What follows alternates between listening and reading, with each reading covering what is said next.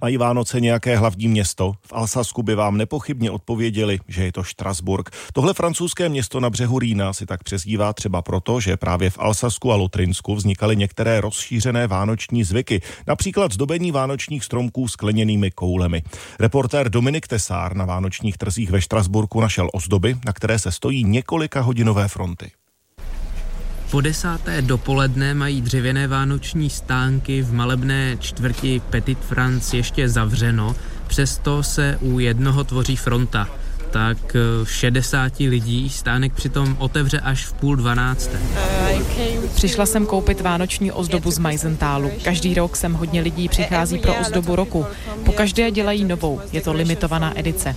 Už jsem tu třetí den, zatím se na mě nedostalo, tak snad se to povede dneska. Říká z fronty Lisa, letošní ozdoby roku pojmenované Stella chce koupit dvě, povolené maximum, pro ozdobu sem prý jezdí i líseni kamarádi, kteří nežijí ve Štrasburku. Majzentálské sklo je proslulé po celém regionu. Na severu pohoří Vogézy má tradici už od 18. století. Skleněné vánoční ozdoby tu pak údajně vznikly v roce 1858. Kvůli suchu a neúrodě byl totiž nedostatek jablek, kterými se vánoční stromky zdobývaly. Tamní skláři proto vyfoukli jablka skleněná a vznikly klasické koule, které se dávají na stromky po celém světě.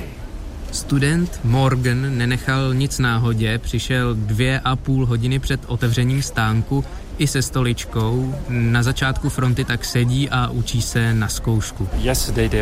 Včera tu měli asi 30 stel. Když přijdeš v 10, v 10.30, tak čekáš dvě hodiny a nedostane se na tebe. Takže lepší je přijít v 9.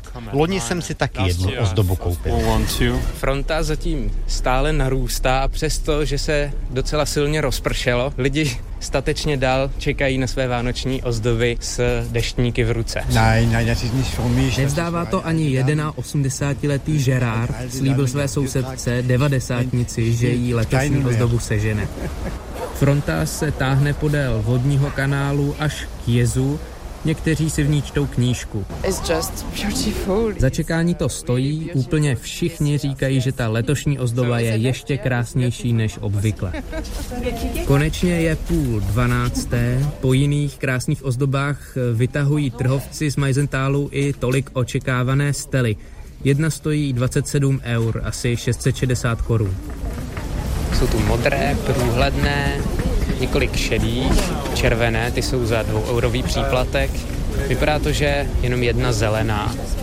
Oproti obyčejné kouli je stela nižší a širší a její horní polovina je taková symetricky vlnkovaná. Snad by se to dalo připodobnit k sukni točící se tanečnice. Merci beaucoup.